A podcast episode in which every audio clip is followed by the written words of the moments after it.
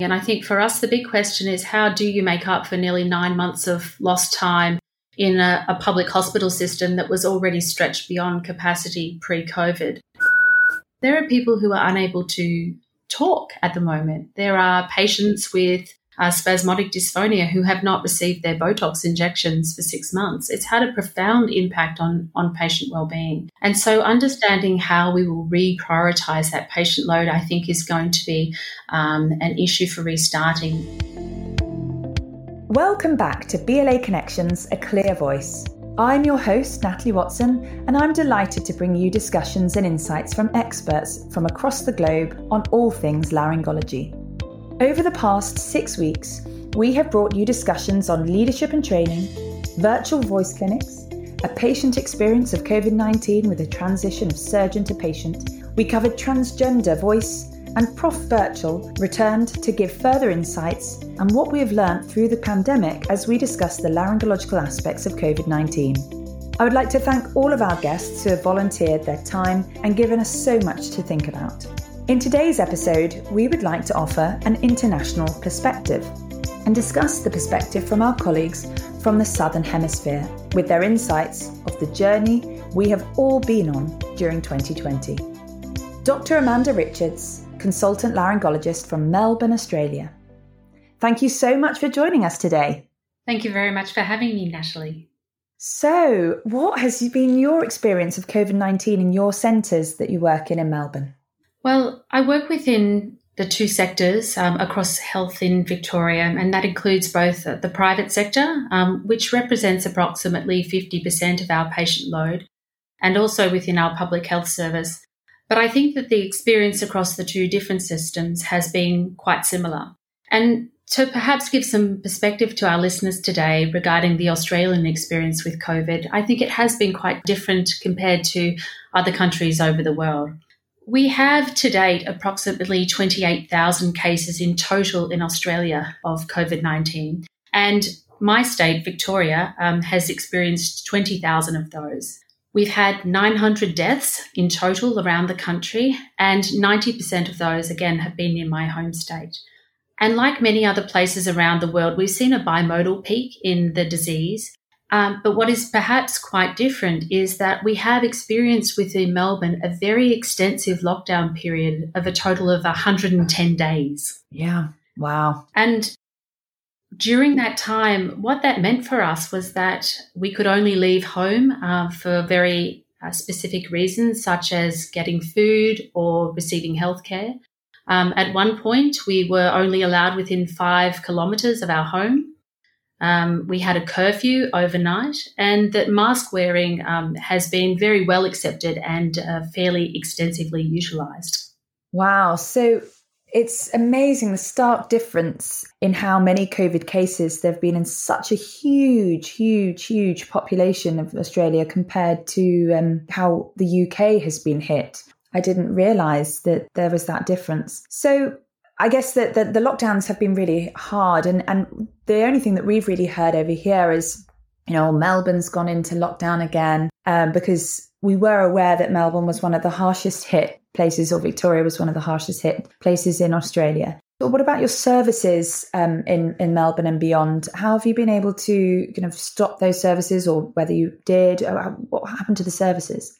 So, generally speaking, we continued all of our um, urgent services uh, and our emergency services. Um, but the rest of the services for uh, elective outpatients uh, were immediately transitioned to a telehealth experience for the patients, and that we also stopped providing um, elective surgery for what we would consider our category two and category three patients. So those with conditions that are considered semi urgent or non urgent. And we were just focusing on those patients that had the most urgent situations, such as um, cancers and anyone that required care uh, within 30 days. Right.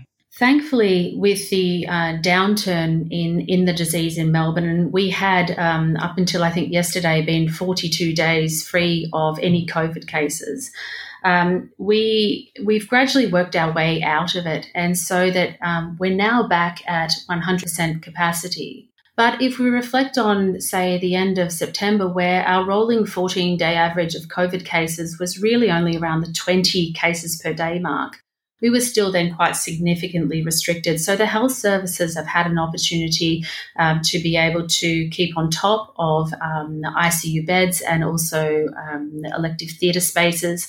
And so I think it's given us the best opportunity to make our way forward now effectively now that we've returned to 100% capacity. Brilliant. And I guess I was just reflecting about, you know, we're in the middle of winter here, but you're in the middle of summer. So with viruses and, and how viruses um, tend to kind of peak in the winter months, I guess with this second peak that we're having here in the UK, in in Australia, you you are you are blessed a little bit with the sunny weather Absolutely, that I think that that's so true. And of course, we also have that great advantage of being a very isolated island nation. And I think that's, um, al- although the UK, of course, is also an island nation, I think our experience has been different because we are uh, in the southern hemisphere, and that provided a huge advantage um, for preparedness for the pandemic. Absolutely. So, what have been some of the challenges to restarting? I guess uh, uh, you know, your category two and category three patients? And have you been able to put any systems in place to overcome these? That's actually been a really challenging thing. And I think for us, the big question is how do you make up for nearly nine months of lost time in a, a, public hospital system that was already stretched beyond capacity pre COVID. Absolutely. Um, and I think that one of the important things was really about having a very hard reflection about the pre existing inefficiencies that we have within the system and seeing if there's anything we can modify there. You know, it's difficult to make up for that lost time. We can never have it back again. But perhaps if we can use those experiences that we've had within COVID and the lessons that we've learned to make a more efficient system down the track, I think that's going to be the best way forward. And one of the challenges that I'm finding within the laryngology world, of course, is trying to prioritize the the patient load that generally speaking, um, our client population is seen as a, a semi urgent or a non urgent um, patient caseload. Yeah. But we also need to consider that within within those groups of people, there are people who are unable to talk at the moment. There are patients with uh, spasmodic dysphonia who have not received their Botox injections for six months. It's had a profound impact on on patient well-being. And so, understanding how we will reprioritize that patient load, I think, is going to be um, an issue for restarting. And we're being proactive about it. Our government's already looking into um, public hospital patients moving into the private system to try and receive some of their care. Mm-hmm. But it, it certainly remains a really big challenge for us. Yeah, I, I would agree. Actually, it's it's about trying to convince people of the importance of airway and voice and swallowing to people's quality of life. And I, I really feel that um, cancer has been so, you know so prioritized, and of course that is important. But I think we have to be our patients' advocates, um, particularly with you know airway, voice, and swallow, to say look, people can't actually carry on living without being able to swallow properly or having an airway, and and they have to be prioritized now more that more than other surgeries, um, even in ENT. So um, that's uh, it's it's it's something really to think about and to try and campaign and, and be an advocate for our patients um, for the future. What are you planning for for the next steps? Do you feel kind of COVID nineteen will have a lasting impact on laryngology in Australia? I hope that it will have a positive impact, to be honest, that I think we, we've learned so much during this time in the pandemic. I think the two big things that I am really looking forward to um, changing uh, and integrating into my practice are reflecting on how we use technology in a day to day setting within healthcare. There was a small amount of uh, telehealth performed um, in Australia because, of course, we have a huge remote population. But generally speaking, most of us wouldn't um, have done that on a day to day basis. It would have been for the occasional patient only. But we're now really utilizing the telehealth, as everyone is around the world, to try and still maintain um, the best standard of care that we can for our patients. And I think the other thing that's that I'm looking forward to are the research opportunities that we've had around how um, teleconferencing is affecting our voice. And at the moment, um, myself and my colleagues are looking into uh, whether health professionals experience vocal fatigue when they're using telehealth. So I'm super excited about that, and I'll be really looking forward to seeing what the results show. Me too. Do let us know if you want to come on again and, and let us know the results. That would be really, really great. Absolutely. Fantastic. So I wanted to ask as the numbers of COVID 19 haven't been so numerous in your area, what type of COVID 19 consequences have you seen in your laryngology clinic now post maybe ITU admission or even just having had COVID or, you know, with these people who have long COVID? They actually haven't yet made it into um, my laryngology clinics, generally speaking.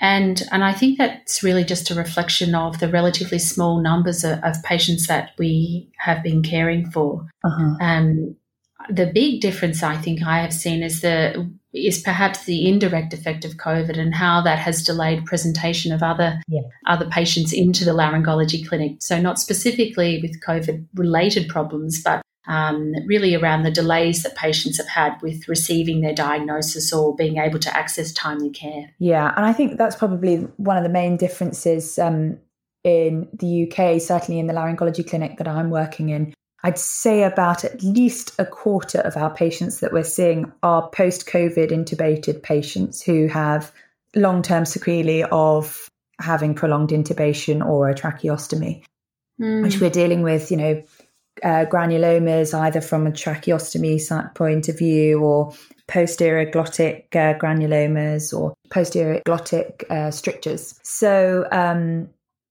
yeah, we're seeing many more complications of intubation, but that's most likely just, as you say, the, the, the sheer numbers that we're dealing with. Um, is there anything else you'd like our listeners to take home about the Australian experience and laryngology services? Um, I guess, you know, I'd like for people to understand that although we've had far fewer cases than other places in the world, I think we've also had the same experiences as everyone else, that we have been worried for our patients, we've been worried for ourselves and for our colleagues, and we've been wondering how our health systems are going to, to cope in it all. And I think I would really say that we always make the best decisions with the information and the resources that we have at the time. And when you then reflect back on that um, during a time of a pandemic, I think we need to look at that from a different perspective than we would if we're in a non pandemic situation. And that people have been working extremely hard. And, and I think um, hats off to everybody who has been making a difference during the time in the pandemic, both within healthcare and also outside.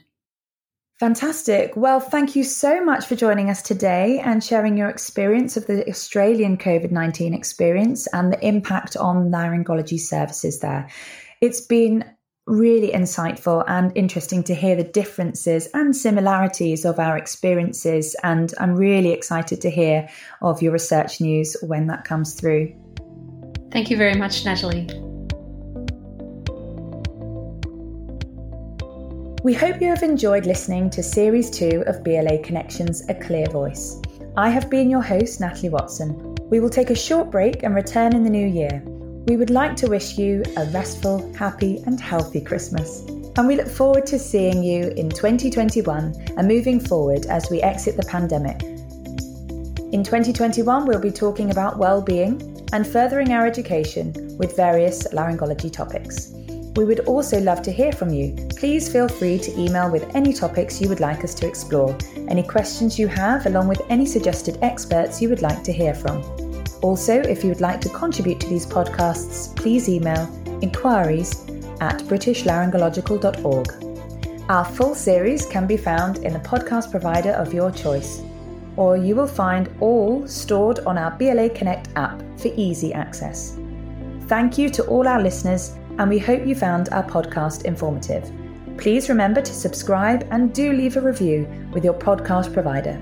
We do appreciate your likes, subscribes, and reviews.